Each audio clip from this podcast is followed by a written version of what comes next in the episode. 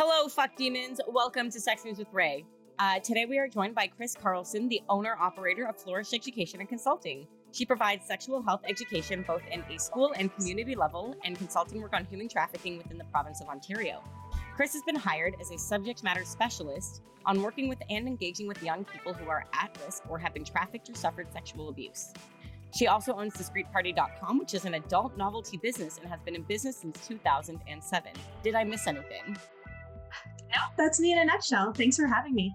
I'm excited to have you. So, just for, you know, I met Chris as part of my program, and she's super cool. And uh, one of those people where the at first you don't realize quite how cool she is because you don't get a chance to get to know people. And the more she talks, more you're like, holy shit, one of the coolest people. Lots of stories to tell. And oh, so much. You're an expert on the subject matter that we're talking about today. Yeah, I was really excited when you contacted me about having this conversation. So I'm excited to be here tonight. Great. Okay, I'll get into the article and then we'll we'll get into it. Sound good? Sounds good. The article is called Working for You Signs to Look For When It Comes to Human Trafficking. It's from WSMV4, which is a Tennessee local news network, and it was published April 4th, 2022. After a human trafficking bust the previous week, so early uh, end of May, News 4 is letting people know what to look for in human trafficking. The news outlet is speaking with different police officers, including Sergeant Matthew Dixon from the Metro Police's Human Trafficking Unit. And uh, Sergeant Matthew Dixon is talking about how traffickers prey on vulnerable populations such as children, the homeless community, and women and men that haven't found their way in life. And the trafficker offers them something they need, or the victim falls in love with the person and thinks they'll be offered an amazing life. The police say there are two kinds of trafficking labor and sex trafficking, and most sex trafficking happens at hotels. Other approaches involve dating apps. And then a quote uh, Some of the signs you can look for are a female who isn't dressed appropriately for the weather or her age. Some other things to look for a lot of victims don't have any control over their identity documents, such as their passports or driver's license. If they're trying to check into a hotel, oftentimes they won't have those documents, Reese said. For younger kids, if they appear to be afraid or have signs or bruising or they may, won't make eye contact with you, that's something to look for. I can't give you exact descriptions of what human trafficking looks like, but if you suspect something, please call Tennessee Human Trafficking Hotline, Dixon said. So, Chris, if you could talk a little bit about what you do and then uh, let me know if that was accurate. Yeah, for sure. So um, in 2017, the province of Ontario um, started their anti human trafficking. Um, so their strategy towards anti human trafficking. So it's important that we know that human trafficking has been around forever. It's actually like some of the foundation stones that Canada is built on. So as scary as that sounds, it has been around forever. Um, so in 2017, Ontario was actually the fourth province to come to the table with an anti-strategy, uh, anti-trafficking strategy. But since then, they actually have the most robust. So my job is to engage young people between the ages of 13 and 24 who are at risk of, currently entrenched in, or are actively being trafficked. Um, so I'm like a life coach. I'm like a human two in one. So if young people have, um, if they want to come forward, I just help them reintegrate back into society in a healthy way after or during their abuse. Cool. So, uh, in terms of what they said to look for for human trafficking, was that accurate? Um, some of it is very accurate. I think that sometimes the worry that I get is that um, we start when we start looking at risk factors, we start to target a certain demographic, like you know, saying that it, it only impacts, um, you know, it, it impacts both men and women. It impacts people who are impoverished, but it also impacts um, like the highest level of our society. Um, what it is is more about char- characteristics specifically um, for young people who are being tra- like who are being groomed to be trafficked. So when we think about trafficking, there's actually four stages that young people will go through in the trafficking process. Um, so there is like the luring stage, which is where they initially make contact. Then there it goes to grooming and gaming, which would be the next step. Grooming and gaming is where they start meeting every single need that these young people or adults might need.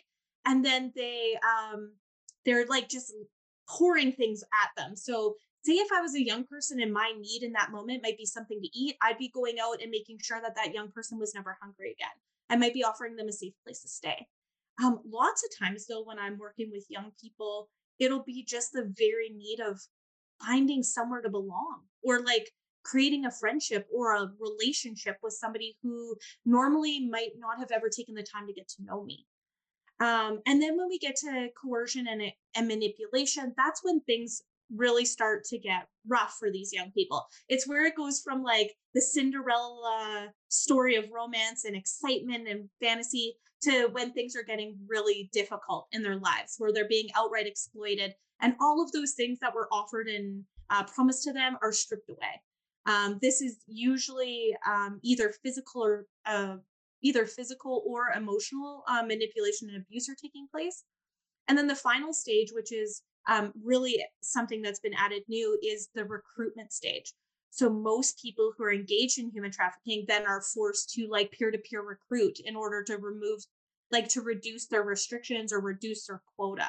Um, so that it almost so traffickers are so brilliant they're now traffic they're now getting the tra- the trafficked people to do the recruitment because it adds another layer between them and law enforcement if the ring were to ever get broke um like get broken up so do these disgusting humans know that what they're doing is disgusting and reprehensible or or do they just think that they're badasses who are just um, doing cool shit I think it's a little bit of both. I think that um like I come from a really unhealthy like I come from a really like well-rounded thing. So um I also think that people who are being groomed to become traffickers themselves have probably suffered some sort of um like this might be something that legacy like has been brought down to them. This might be something that they've been taught by their parents is really um pro-social behavior or this is how their family works.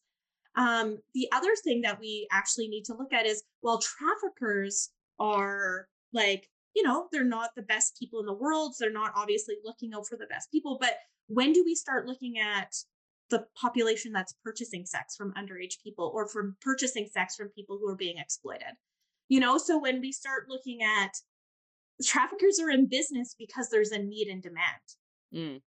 So, and so I will not get into the like, I don't like, I believe sex work is good work. Like, I 100% believe that in my soul. So if somebody is independent and they're choosing this and it is working for that 100%, I want you to know I believe sex work is good work.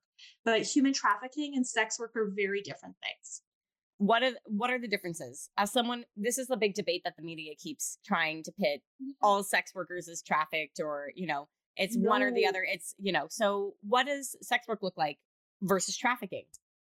Right. So um, I like to sometimes talk about the three C's of um, like, so people who have a really broad range and they don't want to kind of minimize it, they might say that there's three types of sex work. So there is work by choice, and that's amazing. And it's independent. And I'm like, hey, it's Thursday and I want to make some more money. And I'm going to choose the who, what, where, when, why, and how. I'm going to set my cost. I'm going to do, I'm going to decide who and when. I can decide where I choose to do it. I can choose not to go out um, and perform sex work. And so that's sex work by choice. Then we have this gray area, which is sex work by um, circumstance. And so this can sometimes be um, people end up being exploited in this way. Um, and so this might be people who are forced either by their level of education or maybe their socioeconomic status. Um, maybe it's that CPS is involved, Child Protection Services, and this is how this mom keeps food in her cupboards, um, which keeps her children at home with her. And so we talk about um, sex work by circumstance. And the last one is through coercion. Um, and that is be someone who's being taken advantage of, manipulated. It is not what they originally signed up to, and that would be trafficking. So, to be classified as human trafficking in the province of Ontario and actually by the Criminal Code of Canada, um, it has to have kind of three main things. It has to have the act, the means, and the purpose. So, the act is either like you're exploiting someone through labor, you're exploiting someone through um, sex work, you're exploiting, you might be harvesting somebody's organs because um, illegal organ removal is actually part of a human trafficking definition in the Criminal Code of Canada. The so that's the act. The means would be like, how are you doing it? So are you using some sort of physical, psychological, or financial um, power over that person to exploit them? And then the third one is so act means and purpose, and so that's to make money.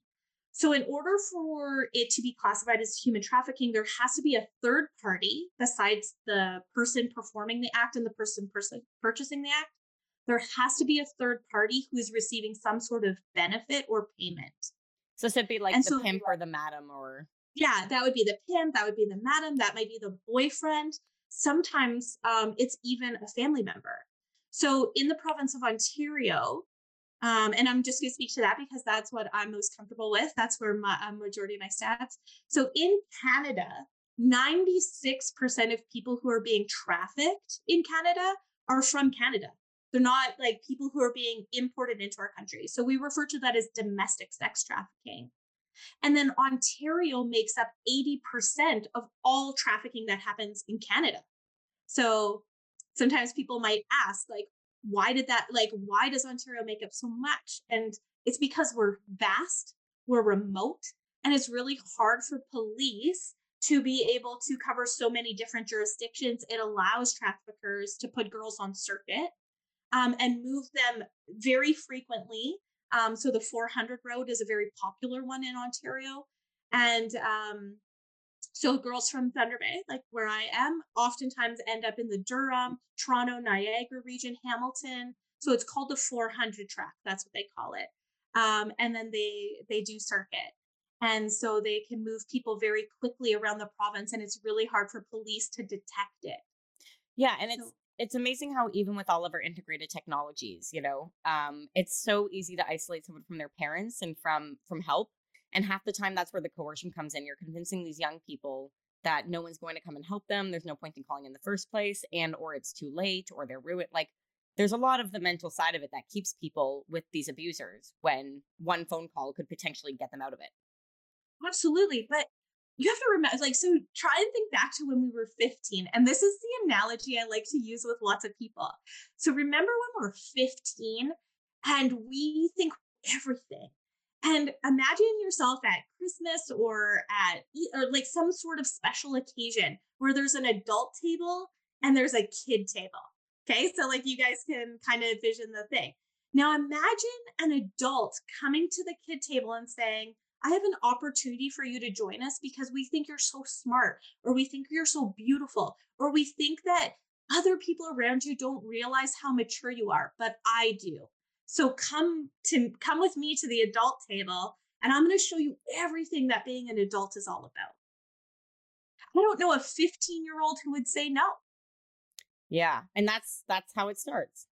Yeah, absolutely. And so that's a lot of times when I talk to young people, that's kind of how it started for them is somebody who they admired or that they felt like they had really strong feelings for, somebody who maybe trick them in as either being their boyfriend or like their new best friend um, that's oftentimes the recruitment strategies that happen is they empower them to cut everybody else out because the people who are giving them strong messages about like don't grow up so fast you know be a kid enjoy it. When 15 year olds want to exude all that independence and they're going to find somebody who's going to allow them to do that I have a friend from high school who mm-hmm. she and I were talking recently about another friend of ours. And when we were about 15, 16 years old, we were in a Dungeons and Dragons group with another girl who was like barely 18 and her boyfriend was 30. And yeah. looking back on it, um, we had had you and I a previous conversation where you talked about how trafficking isn't always even from like city to city in big ways. Sometimes it's literally just like like minor community to minor community and just restricting access from or like isolating you from from different people. And when I look back on it, he had this girl move in with him. He was 30 years old, still in high school, I should add. Like, that's mm-hmm. how I knew her because we went to high school together.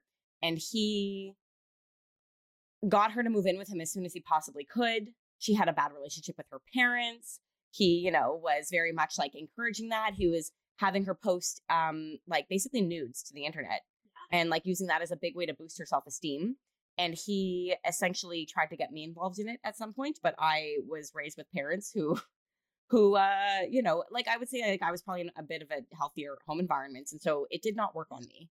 And i basically realized that i could never be alone with this adult man ever again even with her in the room because it just made me feel unsafe.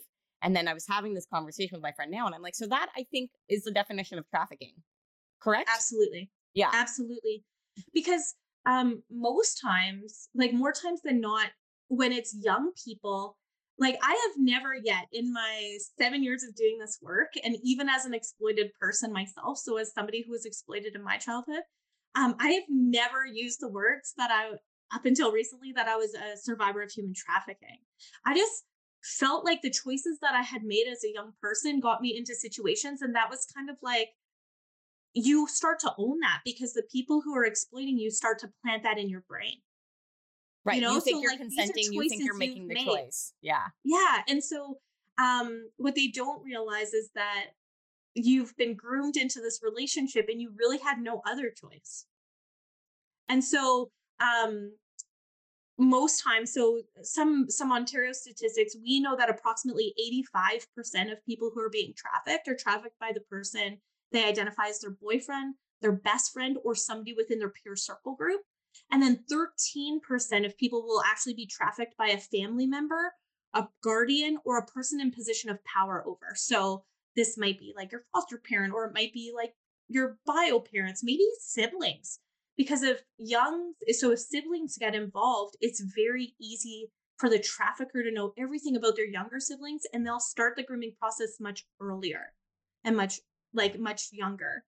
So the average age of recruitment for human trafficking in the province of Ontario is 13. So 13 is like, if I'm a trafficker, that's where I'm starting because they're at the point in their life where they're really trying to force that individuality. Um, and they're also the most at risk. This is when most young people start identifying, um, say, if they maybe don't identify as cis, um, and they're starting to explore that for themselves this would be a time of coming out but it would also be a really difficult time being able to like navigate those systems. And we know that um, traffickers exploit that a lot. Um, it's also a time when you're moving from like junior high to high school. So you might have been at the top at in juniors like in like junior high but now you've gone to real high school grade nine. Um, you're really easy to see how vulnerable you would be to like wanting to belong to something like to fitting in in a clique when you get to high school. And so we oftentimes see that this being the most dangerous time for young people. So if I wanted to purchase sex for yes. fun, how would I make sure that I'm purchasing from a person who's doing this consensually or even just, you know, like not the coercion category of the three C's? How can I tell if someone's being trafficked or if this is someone who's consenting to be here by their own choice? Um, so really quick, like so depending um how you're purchasing the sex. So like if you're purchasing from an ad, um, if it says like barely 18 or newly 18, then chances are they're not 18. Like that's a really good um thing. The other thing um to keep an eye on is if you are purchasing sex and somebody else is responding to the ad. So they're like, this is their boyfriend, or this is their manager, or this is their person um, likely that person's not in control of the ad. And so that is probably not a good starter point. Like if you're an independent person, you're going to be running all of those things yourself. So, you know, if you're looking at like Leo's list or if you're looking to purchase on different pages, um, those are some like red flags that you'll want to be looking for. Um, the other thing is if you're purchasing sex and attending a hotel, um, some some things you might want to look at, like how many how long have they been there? How how many um, like condoms and things like that are located in the garbage can. Um, do they have shoes and a winter jacket? So like if it's winter for example we're purchasing sex in the winter and you show up at the room and there's no winter boots or jackets. Like so there's no means for them to be able to leave.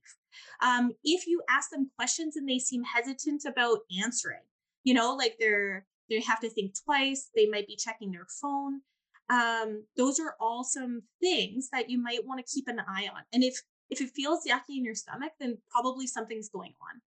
So, I guess my next question for you is it talks about hotel employees looking for people being trafficked. Uh, recently, there was a hotel that called the cops on a woman who was basically just traveling solo and they she got arrested for being a sex worker because sex work is illegal in the states it's all considered trafficking and the reason they arrested her is because the employees noticed that she was traveling alone and had sex toys in her luggage that she'd left out and that is why they accused her of being a sex worker because she had sex toys in her luggage. Oh, that would hurt my heart so bad. Like I, I just cruise around with sex toys all the time. I would be always arrested. That's so that's really important. So, that's what solo women do. Yeah.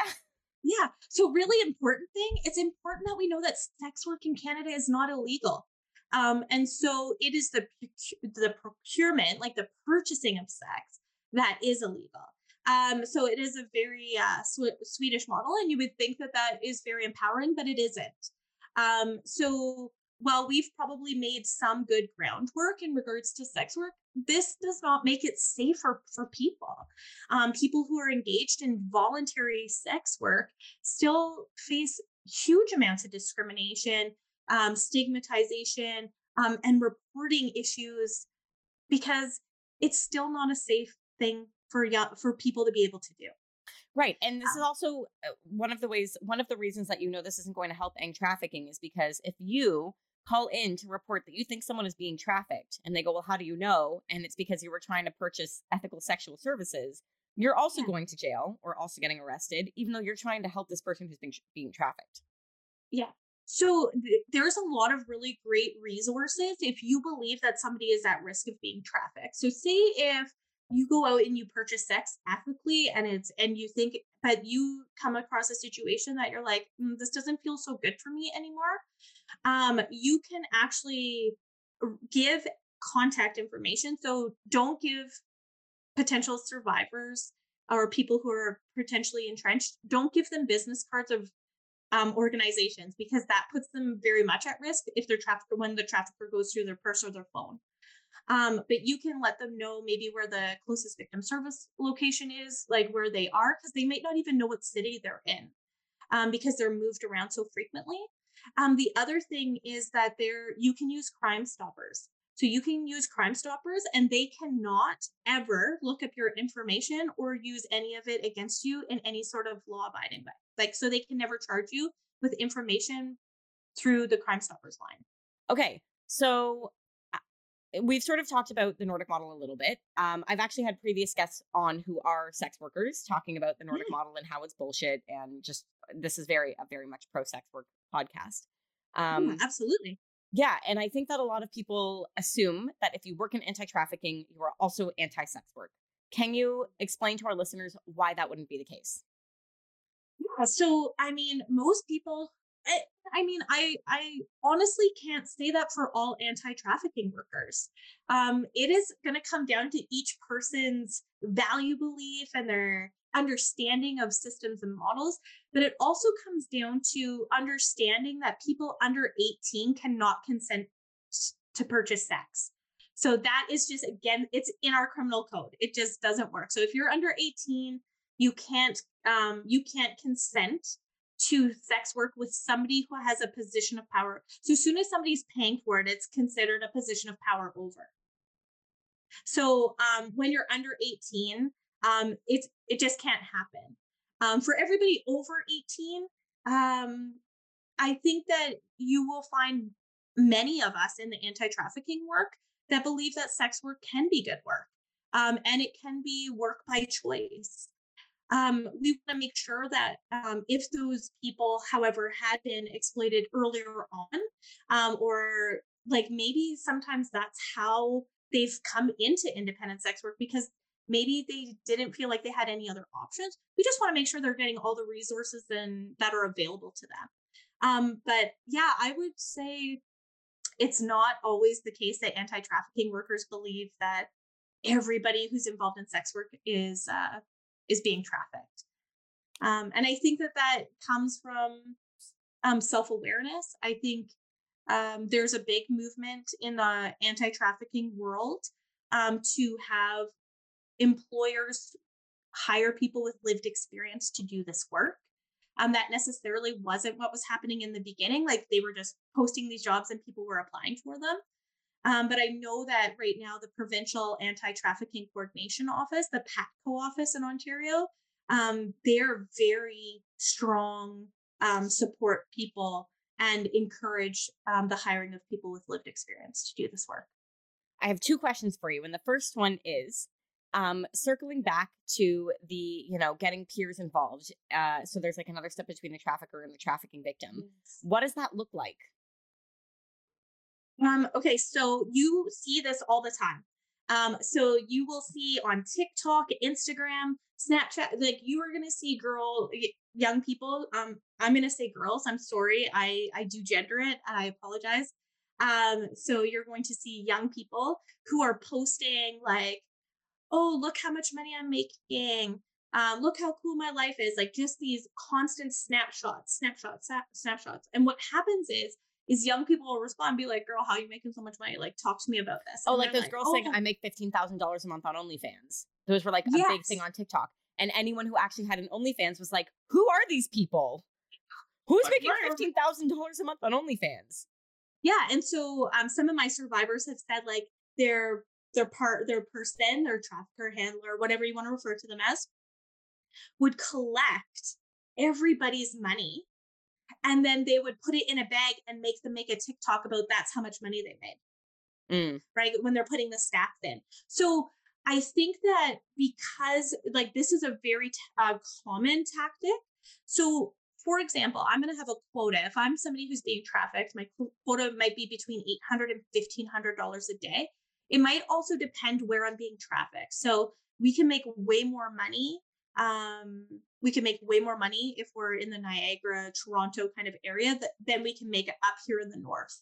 So our quotas change depending where you are on circuit. Um, so let's say um, if that 1500 translates to 10 people, just for good math, because I'm a social worker, so I'm not very good at math. I'm not a good mather. Um, so let's say if that means I have to engage in 10 appointments a day. My trafficker, trafficker might say to me, you know what, uh, Chris, I need you to go out and befriend three girls. Um, and if you bring those three girls in, you only have to have two sessions per day. You only have to work two times a day. Right. And so if I've been on circuit for three or four months and I'm working seven days a week, and it doesn't matter if I have my period or not, they'll just sponge me.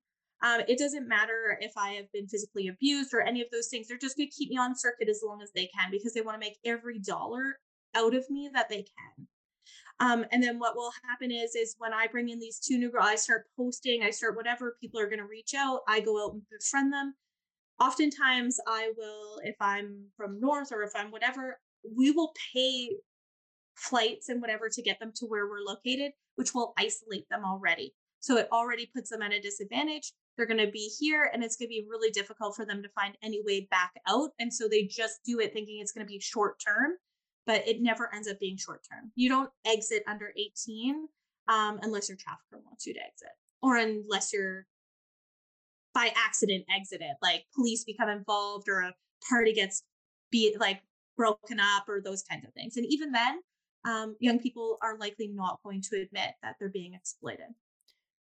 We had a conversation a few months ago at this point where you also talked about um, girls recruiting in high schools or or middle Mm. schools, and you know it might look like. Uh, I mean, you. I might be re- remembering this wrong, so I'd love for you to correct me if I am. But you were also talking about girls being uh, like bullied into performing sex acts to be popular, and then that being Yeah. used as blackmail against them. Is that? Yeah. Am I remembering yeah so yeah absolutely so another thing that we've seen is like um so young people who are being bullied into sexual acts and then those acts being video recorded um and then them saying like if you don't continue to do it we're going to post this on your dad's works um social medias or we're going to send these to your parents or we're going to send this whatever and so young girl young people then continue to stay engaged because they don't want the tr- they don't want somebody to find out what they've done um, so it, it just reinforces that shame and blame and that internalization um, that they've actually done something. And then that's what keeps them stuck is like the fear of what's going to happen when it comes out.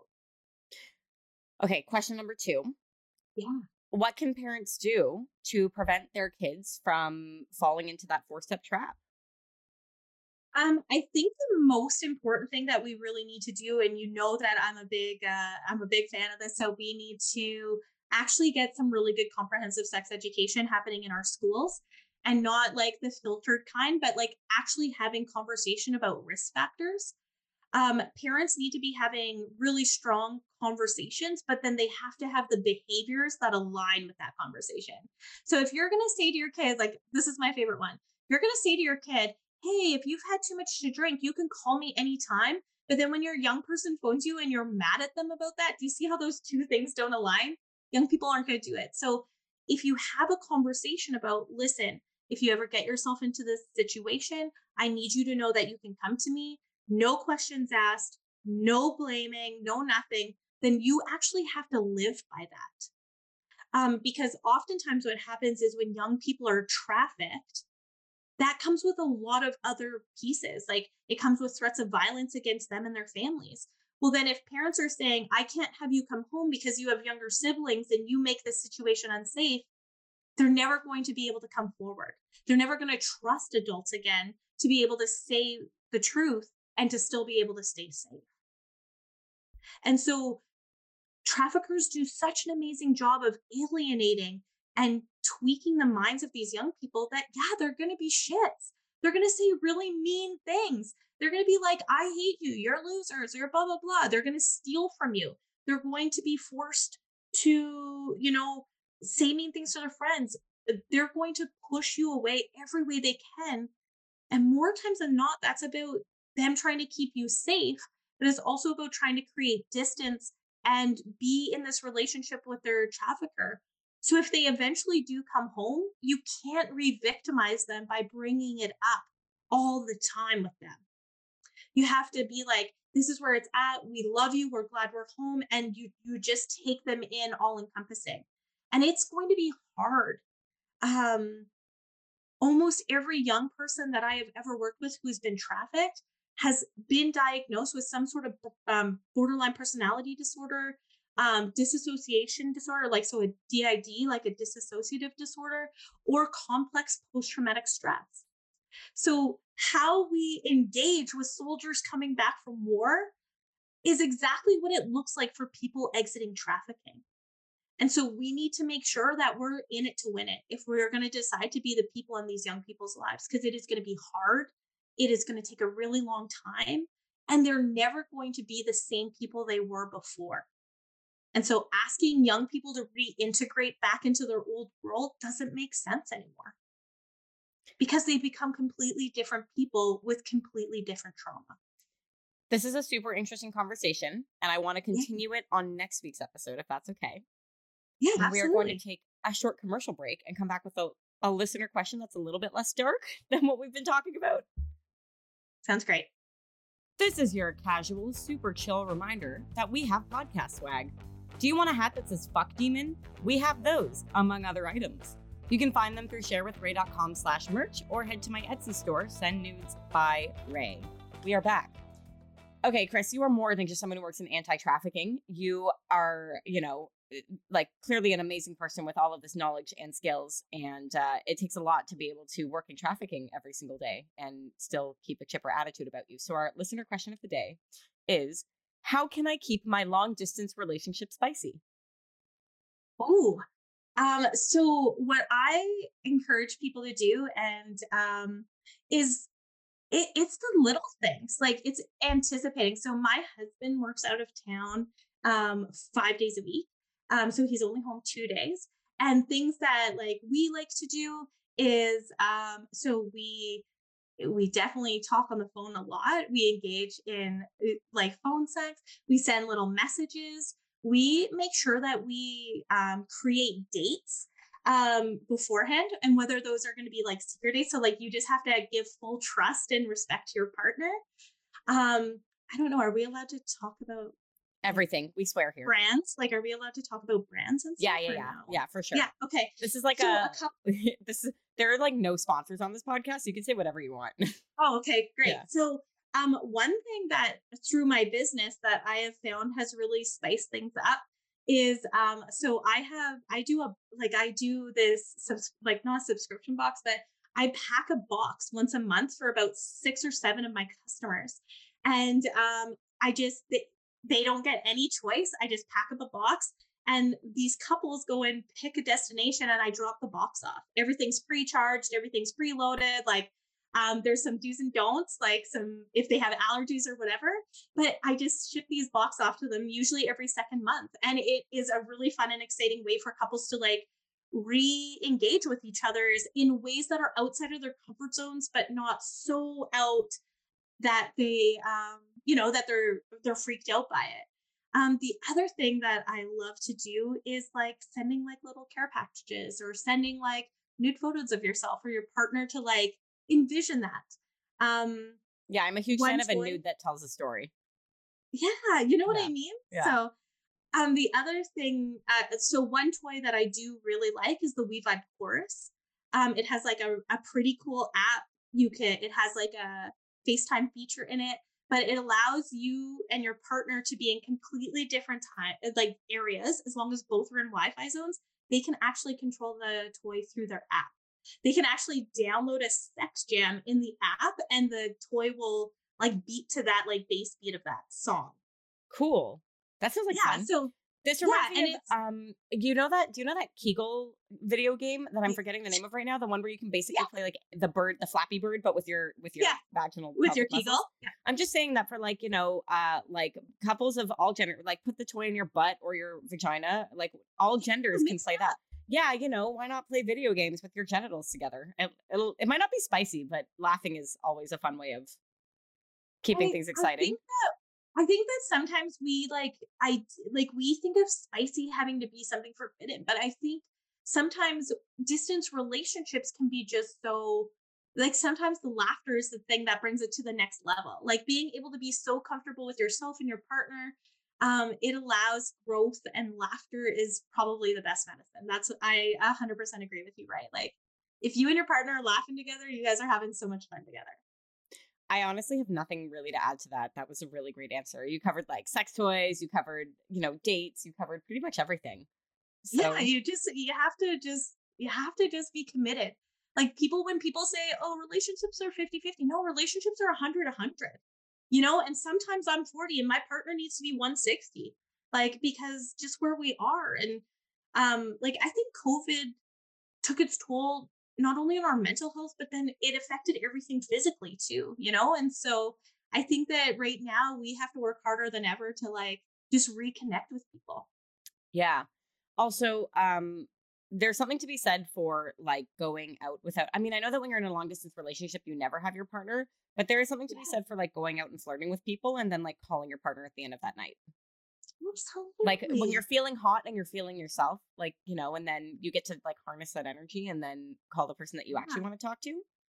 Absolutely. Like you you know, you build it up and then it becomes like this inner passion and you're rushing home to get home to that partner. There's nothing better than that. All right. I think we have nothing else to add to that question. So I'm going to end with the sex ed story of the week. And you can also feel free to, at any time, share a sex ed story if you have one that you want to share. Um, so the sex ed story of the week comes from Rebecca, who says, I remember my pro forced birth teacher. That's what we say instead of pro life now, we say pro forced birth. My pro forced birth teacher putting list two alternatives to abortion on a test. And I wish I would have written a smartass answer like just have gay sex or masturbation. Oh my God. Yes, I wish she would have too. I feel like the amount of things we wish we wrote when we were younger that we just didn't have the brain capacity for that now now we do. Yeah. Um, I'm I'm actually so shocked, like still like doing what I do, like selling sex toys even. So like I did a party last night and I am so surprised women between the ages of like and I and I'm gonna be narrow here, but I'm sure there's people across a bunch of generations, but women between the ages of like 35 and 50 and how little we know about our bodies and how little I am so how much I'm teaching these grown women. Like when we think about sex ed, we often think about like going and talking to young people. But I feel like I do some of my best work teaching moms or teaching caregivers how to have better sex talks with their kids because we know they're not getting that comprehensive sex ed in school unless they're hiring a professional coming in to do it. And believe me, I love teachers, but teachers aren't paid enough and aren't trained. Um, trained. Like they're like, oh, just take a three hour course and you're going to be good enough. Like, I don't know a single teacher who actually wants to teach sex ed. It's not um, even that. It's 45 minutes in teachers' college. They get 45 yeah. minutes of how to teach sex ed. We had how many hours of that? yeah, like I like it took us months. Like it took us eight months and we were like literally there three full days and we were like tested and homework and all of these assignments so i feel bad for teachers who are being like forced um forced you know to teach it and not because I don't think they have the skills and ability. I think it's unfair of us to have those conversations without all of the amazing training that we receive.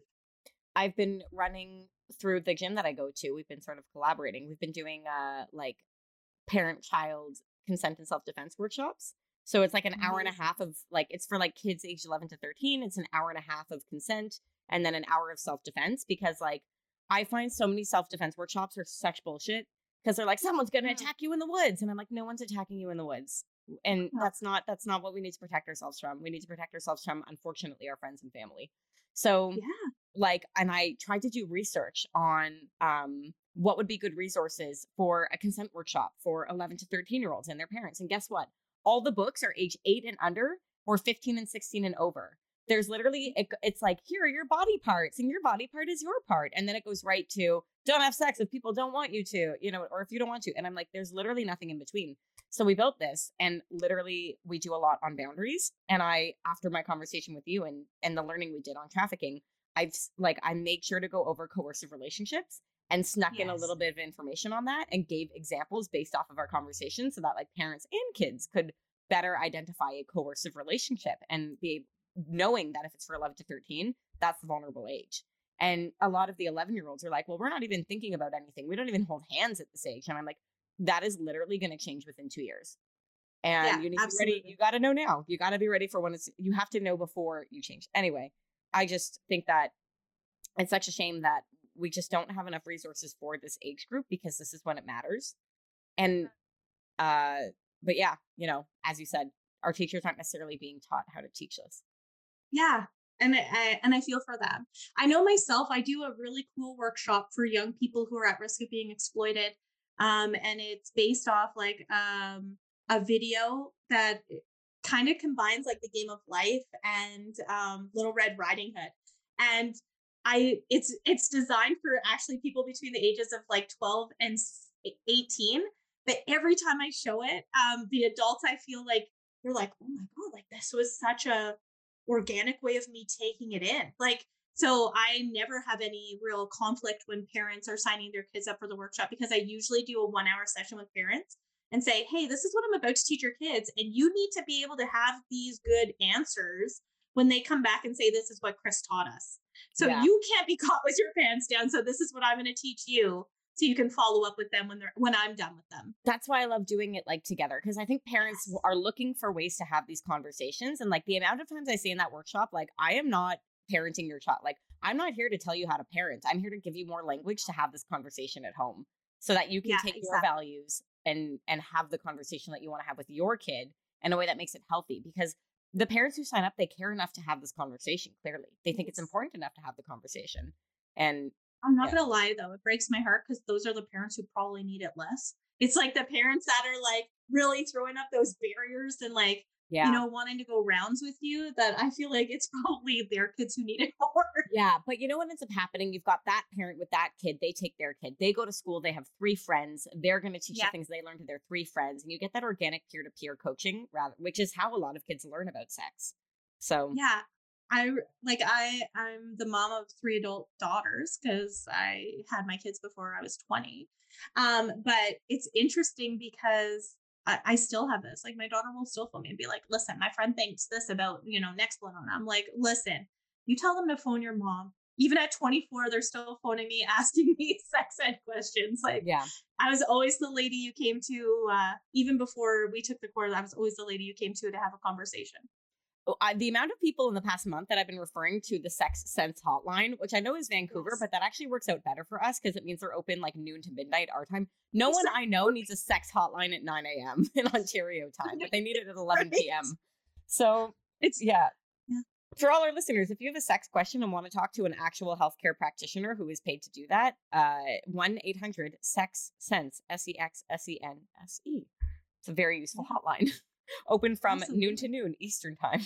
Sorry, noon to midnight. Well, yeah. all right, everyone. Thank you for listening. Chris, where can people follow you or find you if they want to contact you for any sexual health needs? Yeah, so um, they can send me an email at chris at flourished, F L O U R I S H E D, um, dot, com, uh, dot ca. Um, they can also follow me on Instagram at uh, discreetparty.tbay. So that's uh, way up here in Thunder Bay. And so send me a private message. You can uh, reach me uh, via text uh, through either of those, uh, sorry, either of those social medias.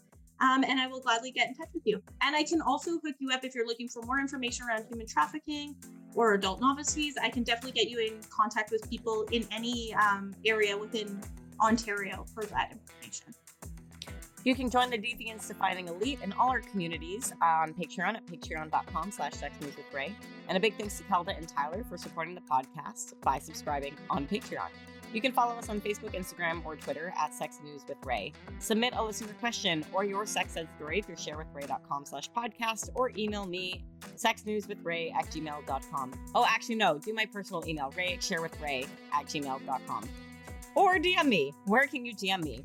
Through the News with Ray Instagram, at Wife Bay Ray on Instagram and TikTok, or Share with Ray, which is my new sexuality coaching Instagram that has more coaching sex ed content. If you want latex because you're a rubber pervert, you follow at Razor Latex. And for nudes, follow my OnlyFans at Razor Latex. This podcast is produced by me and engineered by Josh from Josh T Films and is hosted at Podbean. Theme music is by Blank and Brilliant, and the logo is by Dolly Shot Photography. My credits are so long.